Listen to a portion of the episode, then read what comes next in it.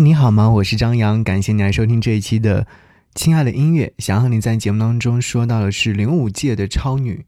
我不知道我零五年的时候你多大，我算一算我的年岁应该是十几岁，十岁出头的样子。那年还是一个懵懂的少年，现在已已经长大，快三十岁了。其实当年在舞台上唱歌的那些超女们年纪也并不大。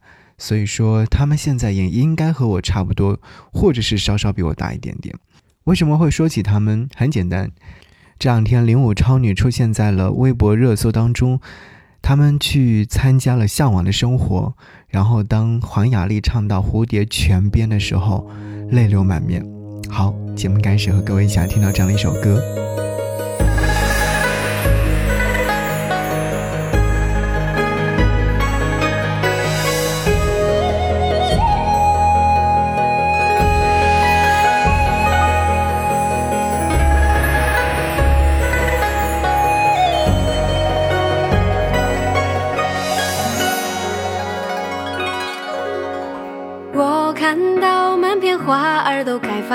隐隐约约有声歌唱，开出它最灿烂笑的模样，要比那日光还要亮。荡漾着清澈流水的泉啊，多么美丽的小小村庄。我看到淡淡飘动的云儿，印在花衣上。我唱着妈妈唱着的歌谣，牡丹儿绣在金边上。我哼着爸爸哼过的曲调，绿绿的草原上牧牛羊，环绕着山头银枝的蝶啊，追回那遥远古老时光，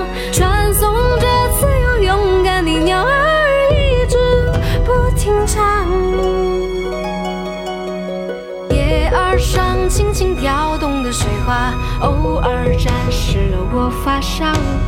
阳光下那么奇妙的小小人间变模样。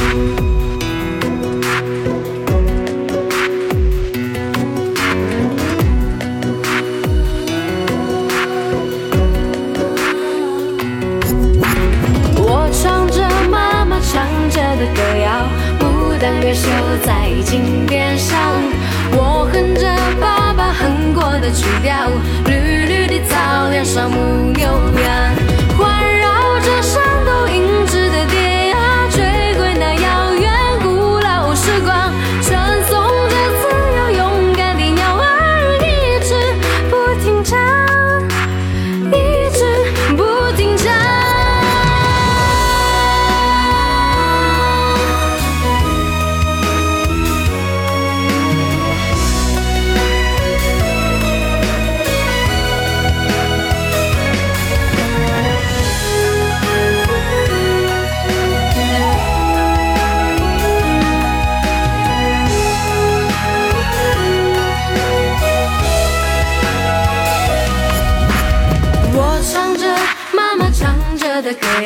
牡丹儿绣在金边上，我哼着爸爸哼过的曲调，绿绿的草原上牧牛羊，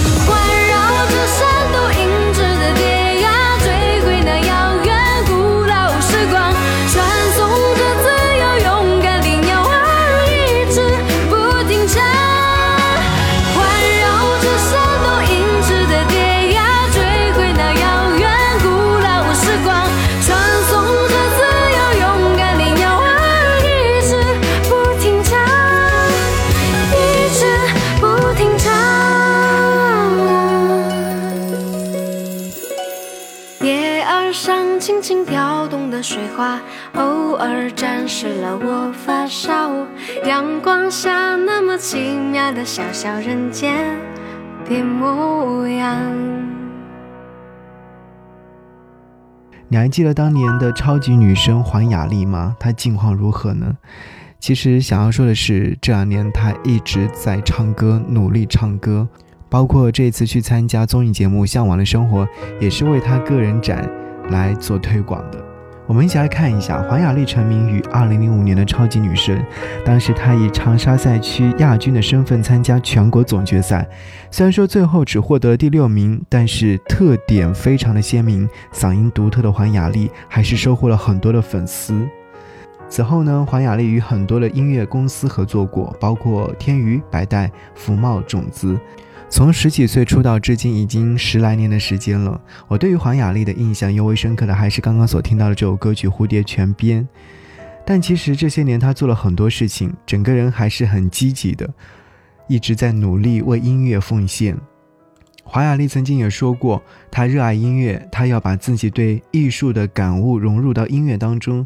可以说，她是一位非常用心唱歌的人了。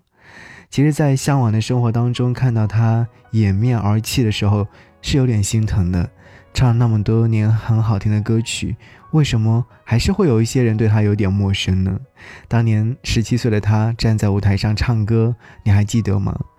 我还记得前两年的时候，他在种子发行的最后一张唱片当中有收录一首歌曲，那首歌曲的名字叫做《给眼泪一点时间》。说实话，这首歌曲似乎在唱着他自己的内心状态。是啊，好女孩应该被宝贝，对不对？好，一起来听到黄雅莉的这样一首歌。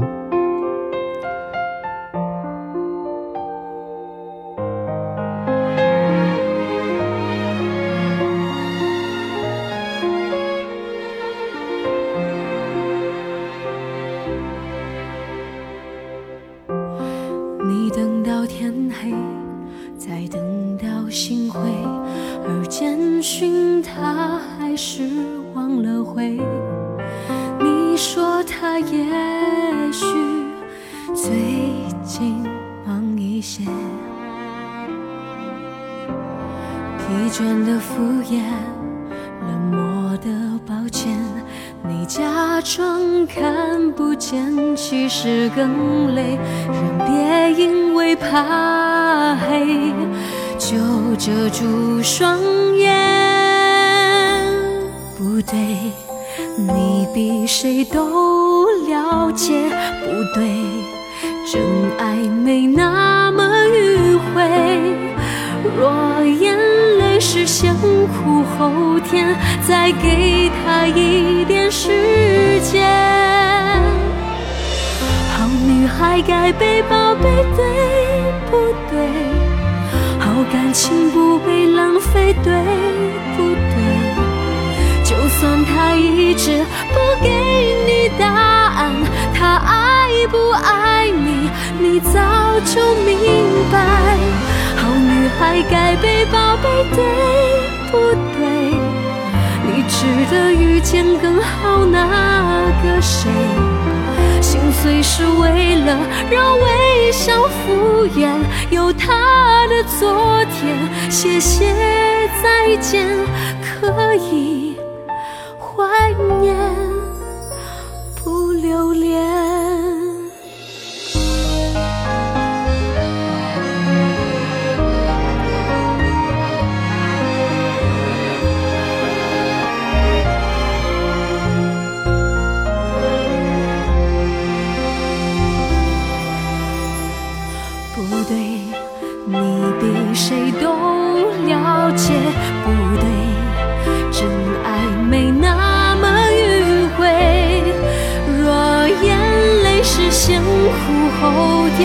再给他一点时间。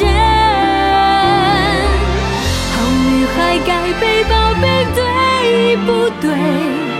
好感情不被浪费，对不对？就算他一直不给你答案，他爱不爱你，你早就明白。好女孩该被宝贝，对不对？值得遇见更好那个谁？心碎是为了让微笑复原，有他的昨天依然珍贵，不多。不追，不回，也坦然面对结尾。再给眼泪一点时间，而幸福在等等你翻过这一篇。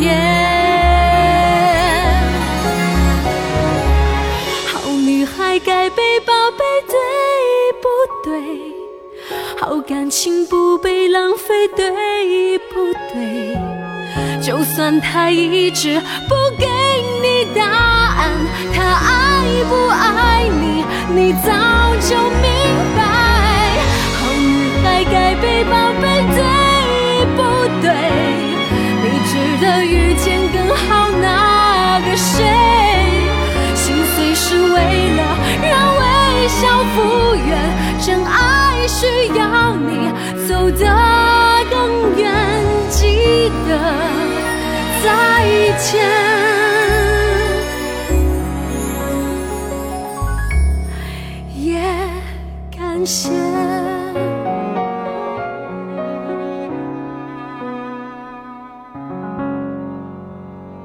黄雅莉在何炅的怀里哭得像个孩子一样。有人懂你的梦想，很幸福。《向往的生活》第三季开播伊始，就送给了观众一个大礼：零五级超级女声重聚。作为十四年前最火的选秀节目《超级女声诞生》，带给了那个年代年轻人们对于音乐的追求和梦想放逐的动力。如今再看这些昔日熟悉的面孔，他们当年唱歌的梦想，还在坚持吗？叶一茜已经做妈妈了，季丹迪也就是季敏佳仍然是打滚在现实的泥潭，唯有周笔畅仍然是有热度的。而黄雅莉呢，则无奈地靠画画搞艺术来曲线救国。这四位当年的超女，如今在音乐道路上已经是走出了截然不同的局面。好在她们仍然有音乐梦想，依然充满热爱。比如说黄雅莉，何炅在节目当中说：“听黄雅莉唱歌，我很开心。”当时的黄雅莉强忍泪水，直到跟何炅独处的时候，黄雅莉终于卸下了所有的防备，抱着何炅在她的怀里，哭得像个孩子。何炅为什么会哭呢？因为他知道这十四年来黄雅莉为了音乐到底做了些什么，努力了多少，也知道黄雅莉如何坚持在音乐的泥泞当中摸爬滚打，负重前行。现实就是这样无奈，黄雅莉早已不是当年的热度，后续也没有爆红的作品，所以说何炅才隐隐道出为何他上大本营无法给安排唱歌的缘由。是的，黄雅莉上快乐大本营的时候，想拜托何炅能不能给她唱歌的机会，可是如今的快乐大本营怎么能够给一个非流量的歌手而特意安排单独的唱歌环节呢？何炅很内疚，没有帮到他。无法安排他在大本营上唱歌，然而到了向往的生活当中，终于可以让黄雅莉唱歌的时候，何炅如释重负，也真心的为她感到高兴。其实黄雅莉也懂得何炅的为难，但是她为了梦想，却仍然选择尝试一下，争取一下。只是现实总是要认清，所以说黄雅莉早早的就开始曲线救国，画画、搞艺术等等。然而黄雅莉哭着对何炅报告自己的好消息：多年来的努力累积的作品终于被认可，被艺术家认可，也得到了展览的机会。而如此努力的黄雅莉，在何炅面前也承认自己并不是曲线救国，是真的热爱艺术。是的，听说她的借光计划正在展出，如果有机会，还真的挺想去看一看的。好，一起来听黄雅莉的歌。这期节目就这样，下期再见，拜拜。